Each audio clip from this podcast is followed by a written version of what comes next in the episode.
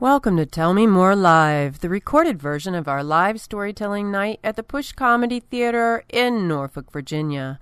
In this recording, So, our first storyteller tonight uh, is an interior designer by trade, and she actually does a lot of set design work. Give it up for Katie Ruckel!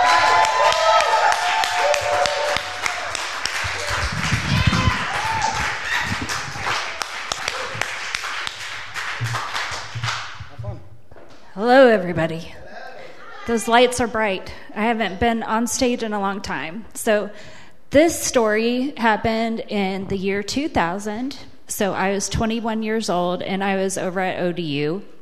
I was a theater major, and I had recently kind of escaped the Christian bubble. I had spent a gap year as a missionary and then went to a Christian school where I learned to be evangelistic and then realized there was no one to evangelize which is a problem because I knew nobody that wasn't like me. So I decided to come back home, go to ODU, and I jumped headfirst into the world of the theater department and met Brad McMurran, one of the owners of this lovely place, and got out of the Christian bubble. And at this point, I was still in the goop of the Christian bubble, the sticky, like, bubble juice that my three year old blows around me sometimes. And so I don't know if you know this, but as a young Christian woman, your expectation, especially in the very conservative end of the world, is to get married very young. So my sister was 22 at the time, and we are 10 months apart in age. So she was born in the front end of 78, I was at the back end of 78. And she called me. She had recently graduated from Liberty University. She went from one small Christian bubble to this huge Jerry Falwell Christian bubble, and I was on the outskirts of it. And so I get this call from her. She's in South Carolina now, working on her MRS. She had the ring. And so she called me and said, Katie, I have this friend Jerry I really want you to meet. He's cross eyed, but he'd be perfect for you. I was like, hold on a second. Does he have a great personality? And she's like, yeah, he does. I was like, you know, that's what they say about unattractive people, Kristen. She's like, don't be shallow. The, you get over the cross eyes. I was like, okay, you know, I can handle that. I've dated people of all shapes and sizes, colors, so, you know, that's no biggie for me. So she talks him up a little bit, and I agree, okay, I'll go on a date with Jerry. Name change to help protect the innocent. And so it's the year 2000. So, you know, email, you try to upload a picture, one who had a scanner back then, too. It would take 45 minutes, and you, it would start from the bottom of the picture and work up. So I never got to his face. I don't remember seeing him before this happened. And there's some other issues with my sister setting me up. One, Kristen was extremely popular in high school. She was homecoming queen, married the most popular jock, and people only knew me because they knew my sister because I was the nerd. I wasn't even quite a theater nerd at that point. I was just nerdy. I had a book bag that was twice the size of my body, and I just walked around the hall all shy. And then I went to ODU and started living a little bit more. But there were some misconceptions my sister had about me. Like that summer, I had pink, a la pink hair, the singer, and she told me, You need to quit being goth, Katie. Quit being goth. I'm like, Pink hair isn't even goth. And she's like, and do not dye your hair the color of my bridesmaids' dresses. I was like, I don't think that's going to be a problem. This was just a summer thing. And um, we have opposite personalities. Like, my parents are life coaches. We take personality tests. Who will you have the most conflict with in your life?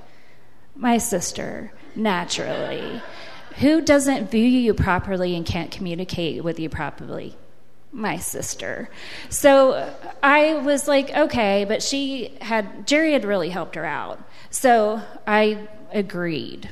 I'll go on a date. We set it up. End of October, I was in Antigone at ODU. I was part of the chorus, did some like dancing in nude bodysuit with a drape.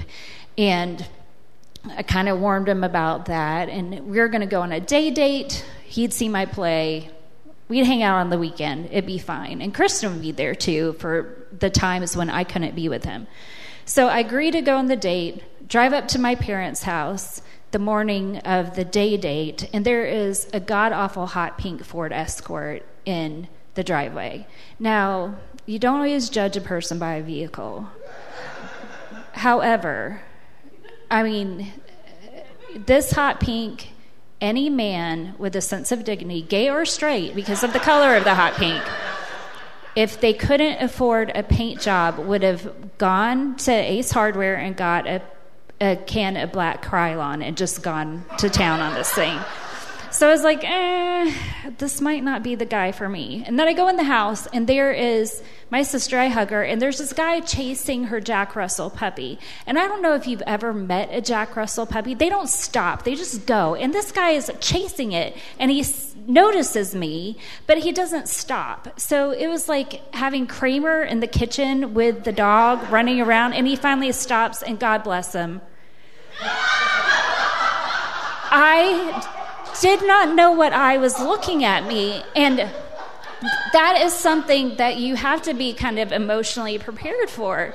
I don't know if you've seen Moana, but this the crab is like pick an eye, pick an eye, and I was trying to, and and you know that's something that you know, I was like, okay, that's fine. He's a nice guy. We're going to go on a date. We decided to go to the Chrysler Museum because we had a lot in common. He liked everything I liked. He lived in New York City. I lived in Europe. So he had been to shows and he said he liked museums and he liked to sing. It was like, okay, we'll go to the Chrysler. We can walk around and talk. We get in my car because I know where things are, and we're at the light at Brambleton and St. Paul's, and I look down and there is a tarantula it was fake, but it was a tarantula. And it wasn't my tarantula, but it was in my car. And I was like, Jerry, is that your spider? He's like, I brought it to scare you.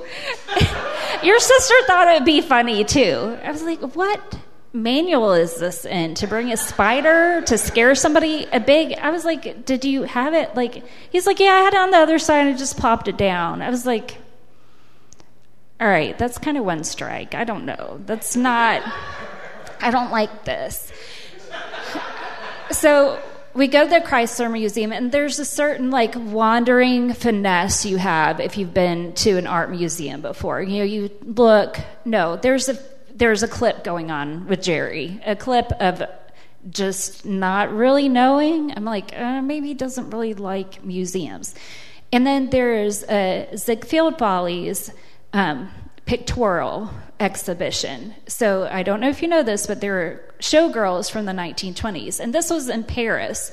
So they were kind of topless. And I've never seen a guy just rebound from a nude po- photo before in my life. And I mean, I knew he was from Liberty University, but if you've been in a museum, a couple sets of boobs should not be shocking to you. And he almost like bumped into a nude statue behind him and he righted himself. I'm like, he is bored. He's afraid of boobs. Let's just move on to the next phase of the date. Strike two has happened. Then we go to no frill. And I was like, okay, you know, we'll be comfortable, get to talk a little bit more, get to know you. And he immediately, once the drinks were set down, was like, you know, it's really great how God has one person for everybody. And I think it's really providential that your sister introduced us. I was like, whoa. Um, uh, don't you think there's billions of people in the world and you could be compatible with more than one person? No, but God has one person for you. I'm like, can't you miss that person? Like, have bad gas that day, not meet them? Something? And he was like, No, God orchestrates it, but there's just one. I was like, Oh, Jesus. so we get him to change the topic, and then we get back in the car, and I pick up the spider because I didn't want to like brake heavy and get a spider in my feet, and it was just awkward. So I picked it up while I was in the driver's seat. I was like, I'm just going to put this back here. He dove from the passenger seat to the back seat, starts wrestling around, and picks up the biter, spider and says, I killed it. I was like, dude, you just really killed the date. I said it to myself. But I was like, oh, I mean, this is a dud. But no, he's here for the weekend. So he goes and sees my plague, which is a Greek tragedy. It is very heavy. There's a lot of like people talking, you know, and saying things in weird ways. But at the end of the show, he was like, Oh, you did a good job, but I didn't get it. I just didn't get it. I was like, Oh, thanks. Okay, well, I'm really tired. I think I'm going to just go home. And my theater friends were like peeking around the corner, going, What was your sister thinking? Oh, God, I'm so sorry. I'm so, really, him, really? I'm so sorry. I was like, I know. Then we went to the church the next day, and it was a very moving service. He said he could sing. Uh uh-uh, uh not a singer. I was like, okay, okay. So he finally leaves, but no, he wasn't gone. He didn't leave. His car broke down in Richmond, and my dad had to go get him and then take him back, and then take him back to Richmond the next day with this hot pink car. And my dad was like, What was your sister thinking, Katie? I was like, I don't know. And then he texted me that Monday to say that he felt God called him to move to Virginia so he could be close to me. And then I just quit emailing him because I didn't, I didn't want to be close. It was bad. So I had foresight to maybe not go on the date, but no, I went on a date with a cross eyed guy who brought a tarantula. That's it. Thanks. If you'd like to tell a story like this one, or just enjoy the show, visit tellmemorelive.org. That's tellmemorelive.org, where you'll find a list of upcoming shows, plenty of ways to pitch your story, and our podcast featuring storytellers from previous shows. Until next time, thanks for listening to Tell Me More Live.